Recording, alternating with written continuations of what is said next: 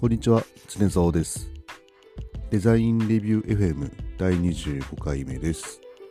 このデザインレビュー FM は、世の中の様々なもの、主に工業製品や、それに関わる出来事について、私の主観で勝手にデザインレビューをしていこうという番組です。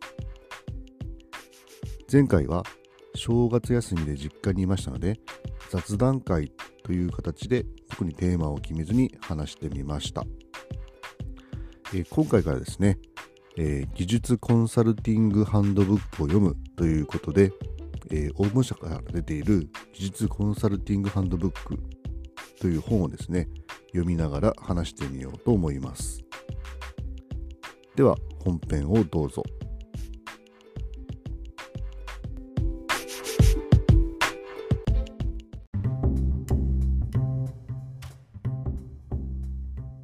はい、本編です。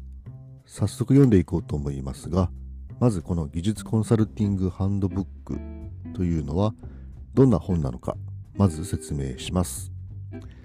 えー、この本を書いたのは、社団法人日本技術士会プロジェクトチーム技術図書観光会というところですね。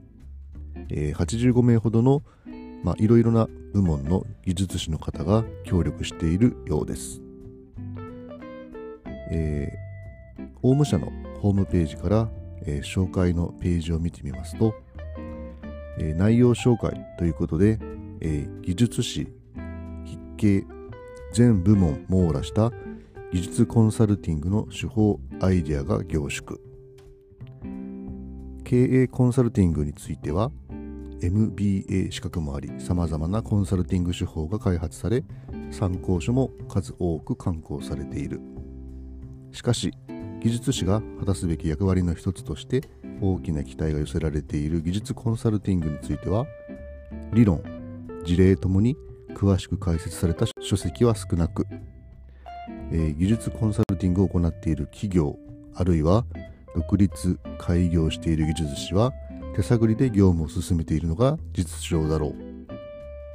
本書は開業技術士だけではなくコンサルティング会社などで働く方々にとっても役立つ。技術コンサルティングの理論と実務を集大成した書籍。技術史全部本を網羅した技術コンサルティングの手法が満載、えー、このような方におすすめというところにはですねえー、技術コンサルティングに従事しようとしている技術士。これから技術士になろうとする技術者。技術コンサルティングに従事しようとする技術者。と書いています、まあ、私はこれから技術士になろうとする技術者。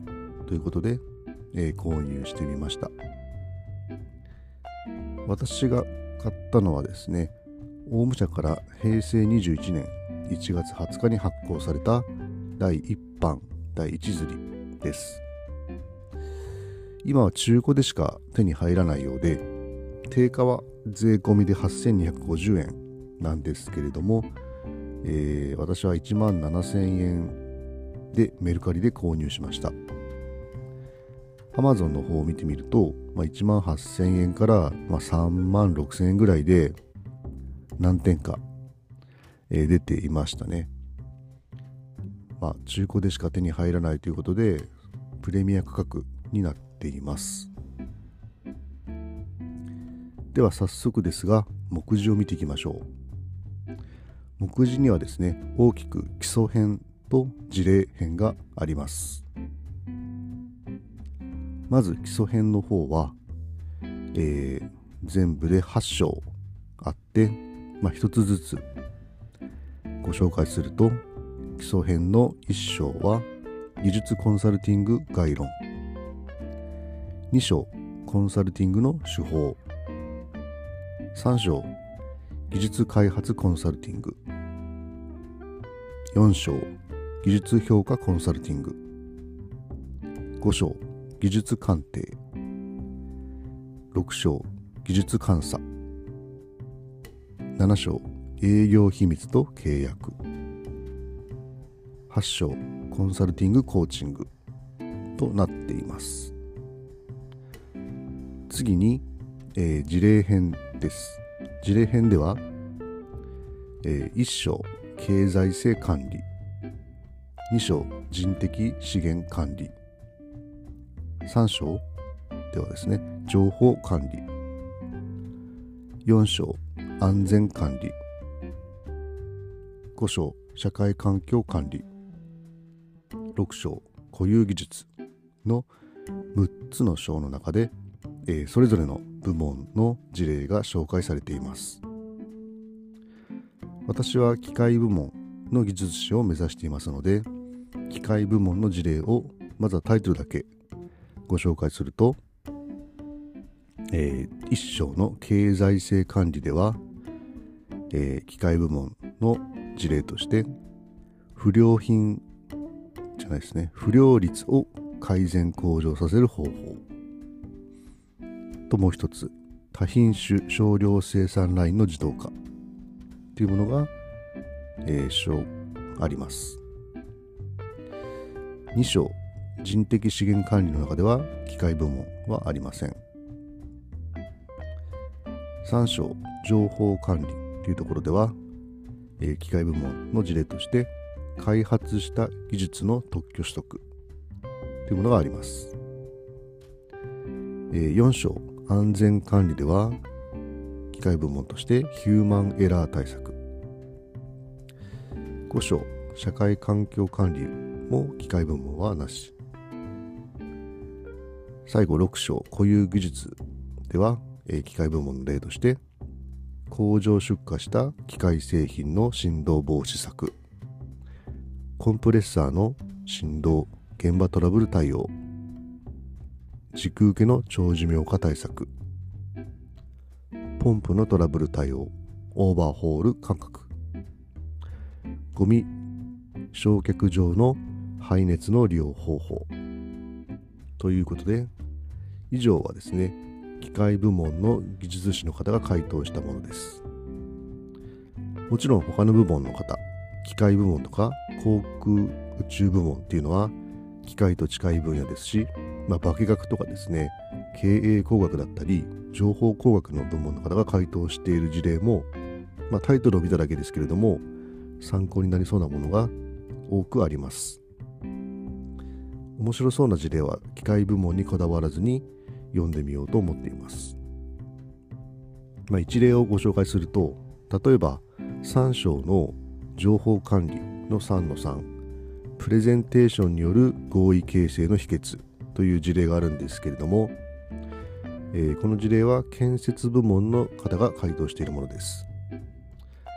まあ、建設部門の方が回答しているんですけれども、まあ、この内容的には部門に関係ない事例になっていますね。ということで次回から中身の方を見ていきたいと思います。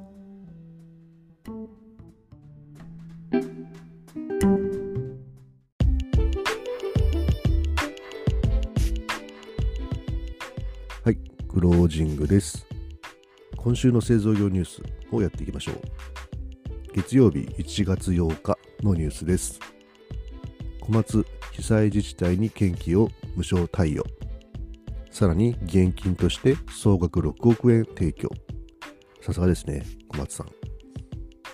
はい。次は火曜日1月9日。えー、1つ目のニュースが中国の発展奨励する分野を定めた産業構造調整指導目録というものがあるんですけれども、えー、ここに CNC 工作機械が追加されたそうです。もう彼らも本気ですね。はい。で、2つ目のニュースとして、日刊工業新聞社の2023年の重大新製品賞が発表されまして、えー、ファナックの αID サーボモーターが本賞を受賞しました。同じく本賞には、大熊の MBV2 シリーズという縦型マシニングセンターですね。これも受賞しています。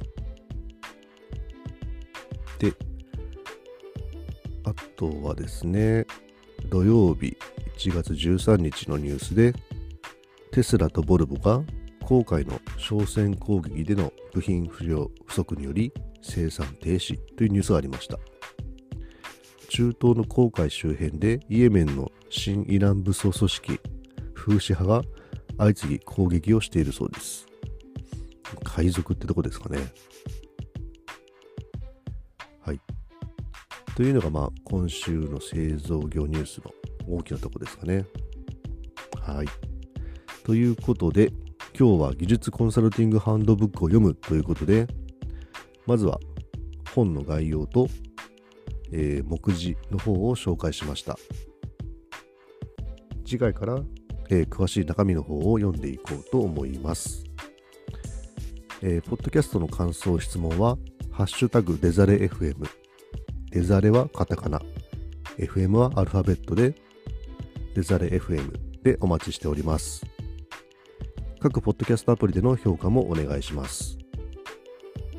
えー、最近ですけども YouTube の方にもですね、ポッドキャストを聞けるように RSS 流しましたので、YouTube の方でも、えー、聞いていただければ幸いです。では本日もお疲れ様でした。ご安全に。